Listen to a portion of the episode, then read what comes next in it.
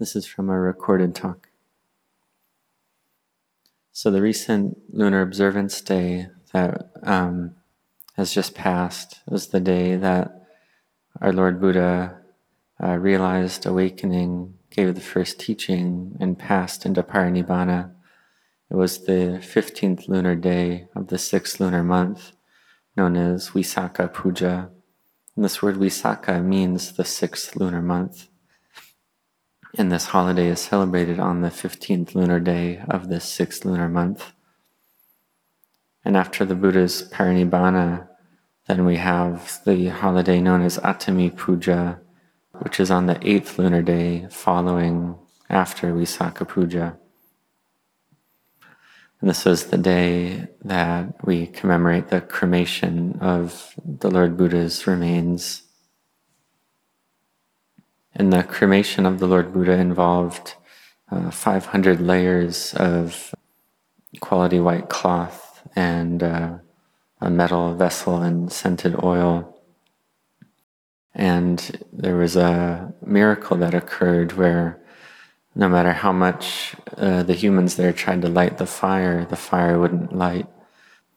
Or because Venerable Mahakassapa had not yet arrived to pay his last respects to the body of the Lord Buddha. So therefore the fire would not light. But then after Venerable Mahakassapa and his retinue were able to pay their respects to the Buddha's remains, then the fire uh, lit of its own accord to cremate the remains of the Buddha. And the layers of cloth burned except for the inner layer of cloth. And in that inner layer, the relics of the Lord Buddha were all gathered together in an orderly fashion. And then the site of the Buddha's cremation is marked or was marked uh, with the building of a chedi by King Asoka about one kilometer from where he was cremated and there was a, Asokan pillar put in there, which is now gone. And before the Buddha passed into parinibbana, then there was a wanderer who wanted to come and uh, ask a question of Lord Buddha before he passed away. And this wanderer came, but Venerable Ananda said, No, it's not a good time to talk to the Buddha because the Buddha is close to parinibbana. So it's not a suitable time for asking questions. And this is normal for the uh, foremost upatak, who is, or the foremost attendant of the Buddha, which is Venerable Ananda, to say no in this situation. But this wanderer named Subhadda was very intent and really set his heart on paying respects to the Buddha and asking questions. And given this, and given his conversation with Venerable Ananda, there arose uh, some loud sounds and a disturbance there. And the Buddha heard this, and the Buddha knew already that this wanderer Subhadda, had come. Because the Buddha came to Kusinara to pass into parinibbana, and he came to teach Subhadda as well. So the Buddha, with loving kindness, said to Venerable Ananda to let the wanderer Subhadda come to ask his question. So the wanderer Subhadda asked the Buddha the first, second, third, and fourth types of samanas, uh, religious renunciates, do they exist in other religions or do they only exist in the Buddhist dispensation? And the Lord Buddha answered that the first, second, third, and fourth type of samanas are exist just in the Buddha sasana because in order to realize the levels of awakening, one must walk the path of sila, samadhi, and panya, virtue, collectedness, and wisdom, in order to see the Dhamma clearly, to see the Four Noble Truths clearly. So, upon hearing this answer, the wanderer Subhadda felt a great level of faith in the Buddhist dispensation and wanted to ordain. But because he was a wanderer from another sect, he must, uh, out of respect for the Buddha Dhamma Sangha, he was required to endure a, four month period of probation before ordaining. And Venerable Subhadda, with his high level of faith and inspiration, said, Well, if you asked me to be under probation for four months, I would be happy to be under probation for four years. So, seeing the wanderer Subhadda's faith and sincere intent, the Buddha told Venerable Ananda to ordain him right then and there. So, Venerable Ananda shaved his head and performed the ordination ceremony for Venerable Subhadda. And Venerable Subhadda put forth great effort that night because he saw that the Lord Buddha was close to parinibbana. So he wanted to make effort. And he contemplated uh, looking at the clouds covering over the moon. He saw that the clouds come and go. And when the clouds cover over the moon, the luminosity of the moon is obscured. You can't see the light of the moon. And he contemplated that this is just like the mind that the sense impressions uh, cover over the heart and obscure the brightness of the mind. And then when they pass, then the mind is, the brightness is revealed. So the mind with clinging is just like the moon covered with a cloud that covers the brightness. So he was able to bring this contemplation back to his own heart and see the moods and sense impressions cover covering over his own heart. He contemplated clearly to see anicca, dukkha, anatta, impermanence, uh, stress, and not self, and how all materiality and mentality is of this nature of anicca, dukkha, and anatta. And Venerable Subhadda succeeded to realize arahantship on that night. Because his parami was full already, he had built his spiritual virtues to a high degree already.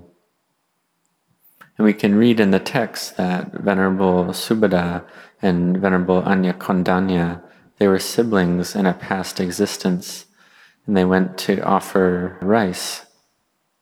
And Venerable Anya Kondanya offered rice first, preparing it in a very careful way. He was able to offer it first, and he determined that may I be the first enlightened disciple under a Buddha. And then Venerable Subhadda, in that lifetime, he prepared his offering of rice in a very neat and tidy way, and then he offered it after Anya Kondanya, and he determined his heart that may he be the last awakened disciple of a Buddha.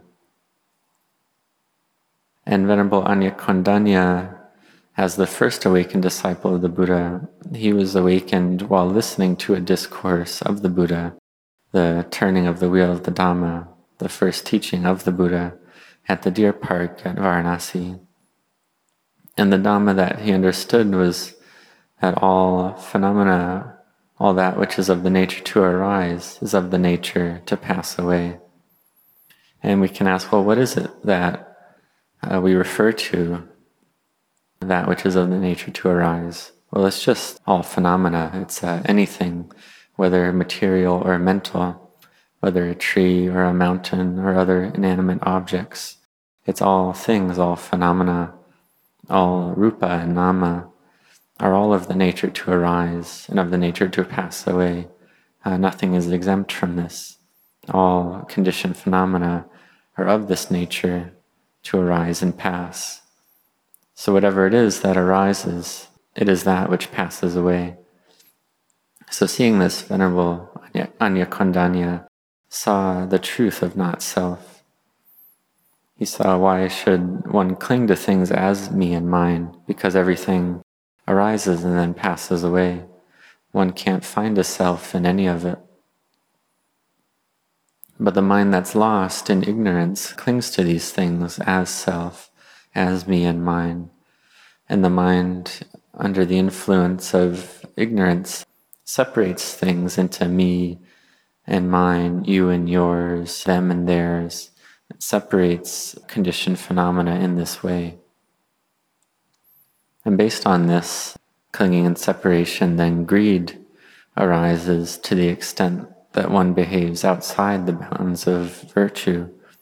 And similarly, aversion arises and one behaves outside the bounds of virtue, and delusion arises, and one behaves outside the bounds of virtue, And this leads to just chaos and agitation. So, this greed, aversion, and delusion, it's possible to win over it one day. Even listening to the Dhamma a single time, it's possible to conquer these defilements of greed, aversion, and delusion. If this is possible, it's because that one has built spiritual virtues, parami, in the past already. It's like a glass of water, and the glass is almost full already. Just listening once, and then one can understand clearly because one has built their parami already. So, for individuals who have been practicing and haven't seen clearly into the truth yet, they may feel, why is this taking so long? Why have I kept practicing and I haven't succeeded in seeing the truth yet? Well, it's because one hasn't built parami to the sufficient degree yet. One must have uh, patient endurance first. One must, one must build patient endurance. One must build parami first. Build up the power of faith, the power of effort, the power of mindfulness, the power of samadhi, and the power of wisdom. These are the five faculties and the five powers. So one must build them up to make them strong first. And these five powers and faculties are in the 37 wings to awakening, just like the Eightfold Noble Path, the four bases of exertion, the seven enlightenment factors, for instance. Therefore, we build up our parami. We build it up because greed, aversion, and delusion are are in the heart already. So we need to establish mindfulness to watch over our hearts, to watch when greed arises, when aversion arises, when delusion arises. Have mindfulness watch over the heart to watch out for these defilements. So have mindfulness to keep a lookout over the heart and have patient endurance initially. Build your patient endurance to be very strong at first. Because usually, feeling greed, one just acts on it. Feeling aversion, one acts on it. Feeling delusion, one acts on it through actions of body, speech, and mind. And one's simply lost in clinging to things as self, as me and mine, you and yours. And then one's actions of body and speech are not within the bounds of virtue, they're not under one's control. So, therefore, what should one do? In the beginning, one practices dana, generosity. One enters into the Buddha sasana with generosity to know what sacrifice and sharing are like. And one sees that this sacrifice and giving allows society to exist together harmoniously. This is something that we're capable of doing. Because with the sense of self being strong, then one may not want to share or give. So we need to build up our generosity parami. And whatever happiness and fortune one has, one shares that with others. And this doesn't just have to be material things, but one can share knowledge and uh, skills and advice uh, with loving kindness to others. This is something one can do. So one practices to make generosity well established as a habit in the mind. And then having done this, then one develops sila or virtue. And a mind with sila is a mind that's being raised up to a higher level because mindfulness is there caring for actions of body and speech. The mind sees the drawbacks of not having sila and the value and importance of having sila. One sees this clearly. And with dana and sila well established, this is a mind that's close to that of a stream enter.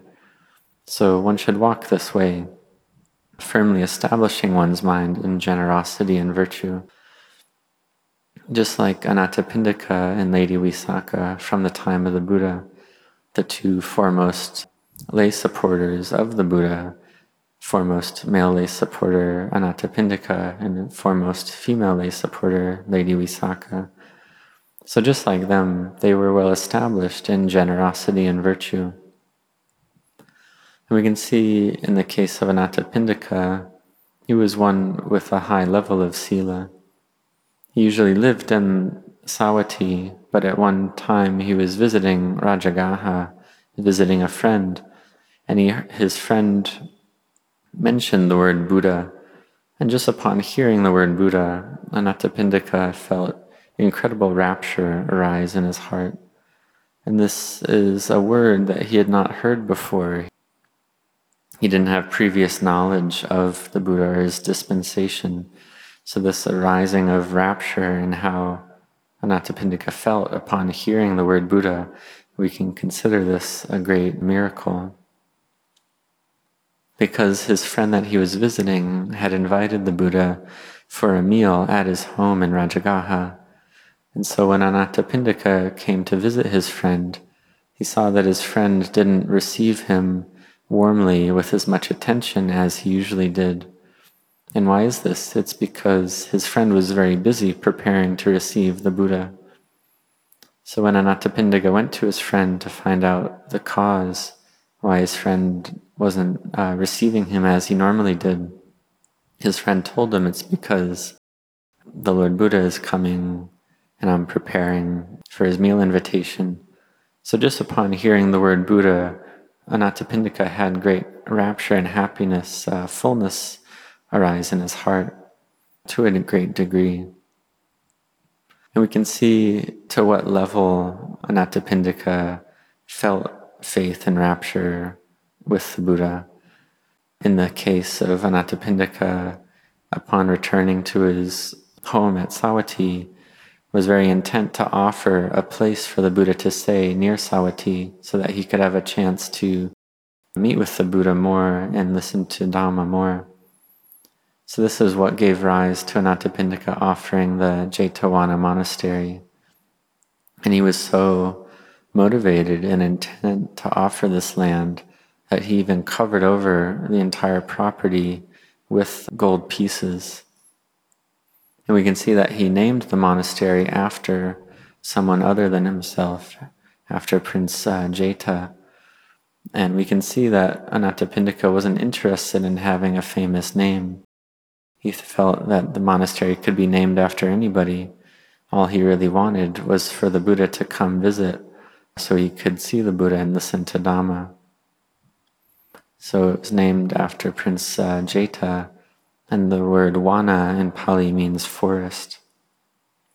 And it was a place that's very beautiful, very peaceful, very quiet. By day and by night, it was a suitable place for practice. And yet, it was also not too far from the city, so people could visit uh, with convenience. And when Anathapindika listened to the Dhamma from the Buddha, he was able to realize stream entry, and be, and then he was established as the foremost male lay supporter of our, our Buddha. And the Lord Buddha spent 19 rains retreats in Savatthi, and this was the most rains retreats the Buddha spent at any specific location. So we can see Anathapindika and Lady Visakha are two great examples from the Buddha's time. And for instance, Lady Visakha, the foremost female lay supporter of the Buddha, she had realized stream entry ever since she was just seven years old. So for ourselves, we practice following in their footsteps. And we can consider ourselves to be their descendants, their relatives, and their children or grandchildren of Anathapindika and Lady Visakha. We have faith and belief in the Buddha's dispensation and faith in generosity well established in our hearts, and faith in the practice of sila, for instance, upholding the precepts on the lunar observance days or on the days we have off of work. And we're established in the five precepts as something that's normal for us. And on our days off, we can practice the eight precepts for at least one day. And we're firm in our practice of Dhamma, not just following after the ways of the world all the time, but following after the path of Dhamma. For instance, Anathapindika was someone who had a great many duties and was very busy and involved with society, but he still found the time to practice Dhamma, to pay respects to the Sangha, to practice generosity and Sila, to practice generosity as a normal habit for him. So now, for ourselves in the present time, the Buddhist dispensation is still here. And we have a great good fortune, a great merit, a great parami that we can meet with the Buddha's dispensation. And having met with it, we build more parami, we build more merit, and we have motivation and energy well established to practice generosity and sila. And we have the energy to practice mindfulness and wisdom, to improve our mindfulness and wisdom bit by bit. So we can see that materiality and mentality, our hearts are clinging to them as self uh, all the time. But the Buddha taught that all phenomena arise and pass away. It's their nature to arise and pass away. And we may see the arising, but we don't see the passing away. We see it all as self, as me and mine. We see it in terms of Sakkaya Ditthi, personality view see it in terms of self. And the Sakkaya is something that's deeply embedded in the heart, and it's been deeply embedded in there for a very long time already. So the mind clings to things as self, as me and mine, you and yours. And the mind clings in this way for sure, uh, attaches and clings like this. So we can say, well, how can we escape from this uh, deep habitual clinging? Well, initially we start with generosity and then virtue. We control the kilesas, the defilements, to a certain level through generosity and virtue. This makes the defilements weaker. And then we see that the mind is still thinking, the mind is busy and agitated constantly with greed, aversion, and delusion as its normal state. And we can see that a stream enter is one who may get angry, but they don't indulge in thoughts of vengefulness or harming. So, yes, there is anger in the mind of a stream enter, but no harming, because a stream enter sees that all beings must die all the same. So, it's much better to build merit than to wish for harm. So, we can see that anger is still present, but it's not as strong because the path, the power of the sotapanna path and fruit are controlling the kilesas to a degree. Greed, aversion, and delusion uh, gradually decrease. And one sees materiality and mentality as not self through the power of path and fruit. And usually a deluded being is lost in the sense of self, whether in a acts of goodness or acts of unwholesomeness, uh, one clings to them as self. But when we know and see clearly, then the mind is able to let go of all materiality and mentality. This brings the mind to true emptiness. So we need to practice in this way. Just like how the Lord Buddha taught Venerable Subhadda that the first, second, third, and fourth type of renunciate meaning the four stages of enlightenment, exist only in the dispensation of the Buddha. So we must practice to realize this. So we practice, and then it's possible for our doubts to be resolved, for our doubts to pass away.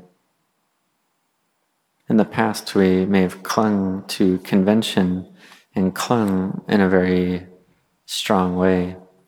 But then when we see truly, we see it's not self, then we're able to put down this clinging. But in the beginning, one attaches to everything as a self. So if we practice and we continue practicing, we can see clearly uh, the truth. So we use this Dhamma practice and we keep practicing to reduce greed, aversion, and delusion. Because without practice, greed, aversion, and delusion just continually increase bit by bit and we experience just suffering. And based on this greed, aversion, and delusion, one goes through the cycle of birth and death, the cycle of samsara, just on and on. And one can ask, well, when will it end? When will this suffering end?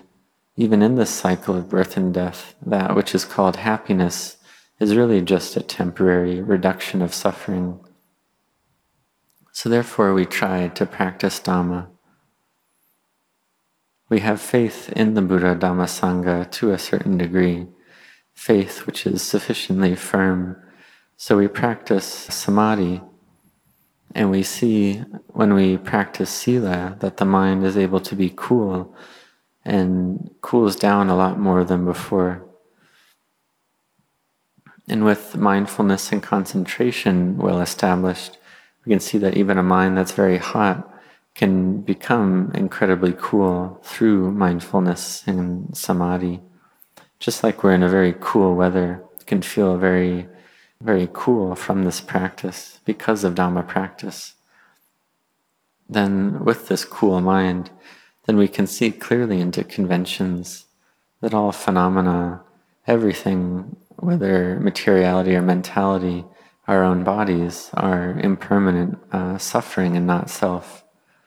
This can make the mind incredibly cool giving rise to rapture and happiness. Because we see everything in the world is just a convention. We see the sun doesn't arise, or the sun doesn't rise, and the sun doesn't set. It's just a convention. The sun doesn't know that it's rising, and the sun doesn't know that it's setting. It's just nature. It's just nature occurring. But the mind that proliferates says, oh, it's, it's this, oh, it's that. But the mind that is able to cease proliferating is able to realize freedom, vimutti. And the mind that realizes freedom is free from clinging and attachment, free from uh, attachment to all the sense impressions and moods. And one's able to bring the mind to emptiness. So when there's suffering in the mind, one continues to contemplate to bring the mind to emptiness. This is something that's possible. So we keep contemplating to give rise to this knowing, this knowing of true emptiness, and to see it clearly. And the mind that sees emptiness is able to know the way to practice Dhamma. Having seen emptiness already, one knows the path clearly, and one knows that one must train the mind. Train the mind in Sila, Samadhi, and Panya this is the path to emptiness, the path to cutting off the defilements, to giving rise to nirodha, cessation in the mind. And the mind that's gathered in samadhi then contemplates all outer phenomena as impermanent, stressful, and not self.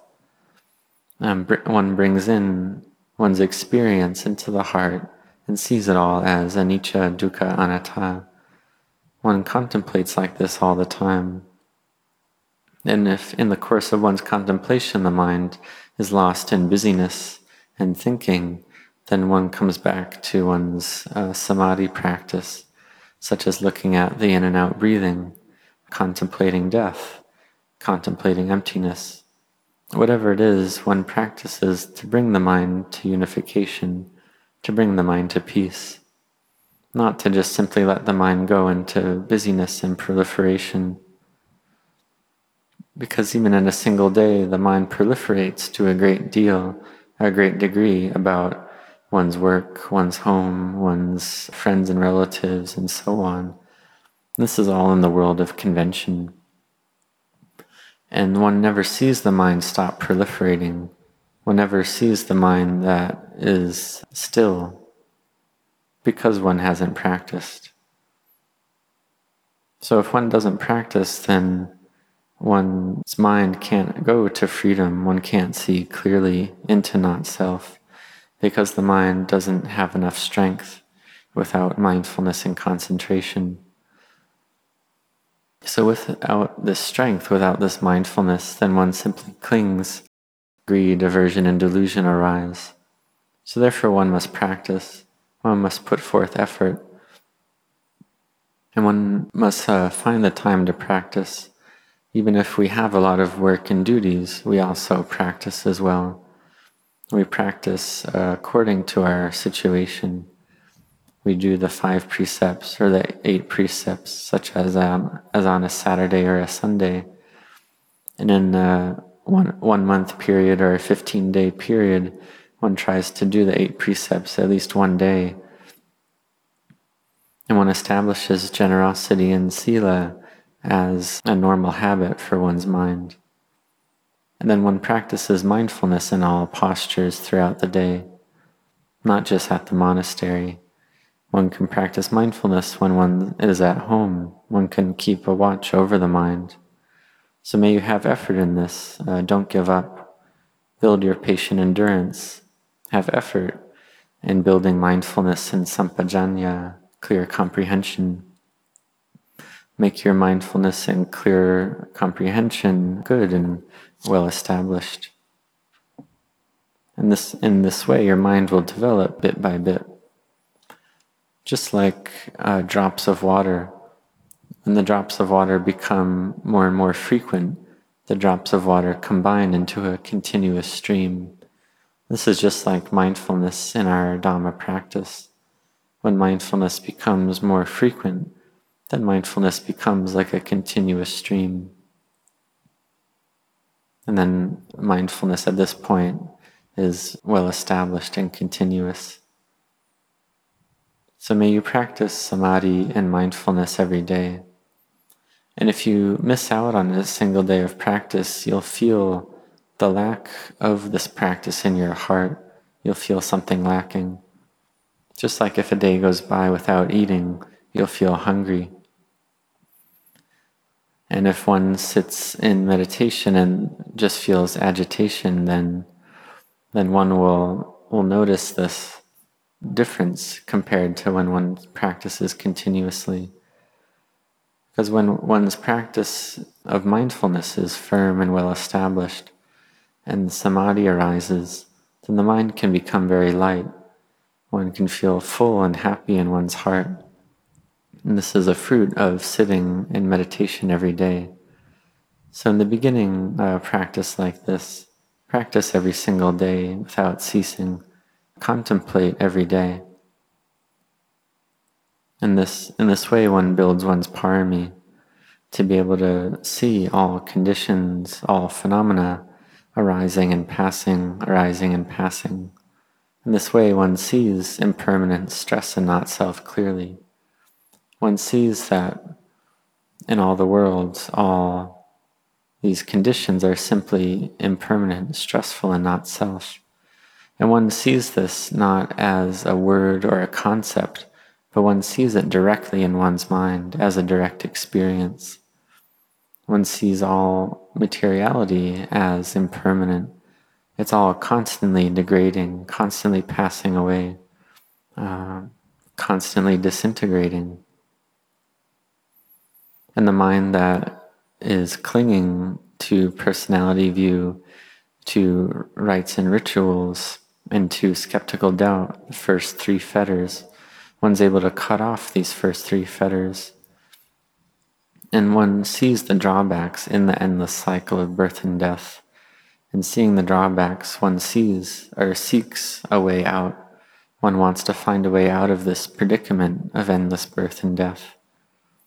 One sees the chaos and agitation here and sees it like a fire, like everything's on fire with old age, on fire with illness, on fire with death. One sees it all as suffering, as dukkha. And given this, one seeks a way out of this predicament. And the way out is found within our own hearts. The way out of this predicament uh, is in our own hearts. So therefore, we must practice Dhamma in order to cut off attachment, clinging, to cut off the first three fetters. And the path out of this burning house is just this path of practice. Uh, that's the way out of the burning house. So one gives rise to wisdom, one develops the path, and one does this continuously. And one practices perhaps for many years, and practicing in this way for many years, one can see the mind progress. This is the mind that is entering into the Buddha's dispensation. going from the leaves to the bark to the softwood and to the heartwood of the Buddha's dispensation. And then one day one is able to realize uh, Tadanga Vimutti, uh, temporary liberation from all suffering. One sees in truth that there's no me and mine, you are yours. And the seeing clearly into liberation is truly a miracle of Dhamma. Having seen clearly in this way, one's faith becomes even stronger. One sees clearly, and one's faith in the Buddha becomes more and more, and one's faith in Dhamma practice is stronger as well. Because one is seen for oneself in one's own heart, and one knows for oneself the way out and knowing for oneself the way out of samsara. Therefore, one is very intent and sets one's heart on building merit and goodness. One has faith and practices generosity continuously. One has faith to practice sila, to establish sila very firmly in one's heart. And one practices continuously without stopping. So practice in this way. This is the path of the Sotapanna the Sotapanna magga. May you be firm in walking this path. The one who's seen clearly like this has achara sata, unwavering faith. And then as one continues walking this path, one's able to see again clearly through the power of sila, samadhi, and panya. The mind gathers together. One sees clearly into not self. One sees all materiality and mentality as impermanent suffering and not self. One sees clearly. And this is the development of the mind to the point where there's no doubt about the Buddha. One doesn't doubt that the Buddha exists because one has seen the Buddha in one's own heart. And one can look around the world and see things clearly as convention. That people walking about, for instance, are just like uh, puppets one just sees it all as, in terms of convention and liberation, one sees clearly. So one sees in this Dhamma practice that one gets real fruits from the practice. So right now, one's bodily health, one's breath, one's body is strong and healthy. So may you practice Dhamma continuously. May you develop and prosper in your Dhamma practice. May you have happiness and prosperity. May you continually develop merit and goodness. May you have long life, happiness, uh, beauty, and strength.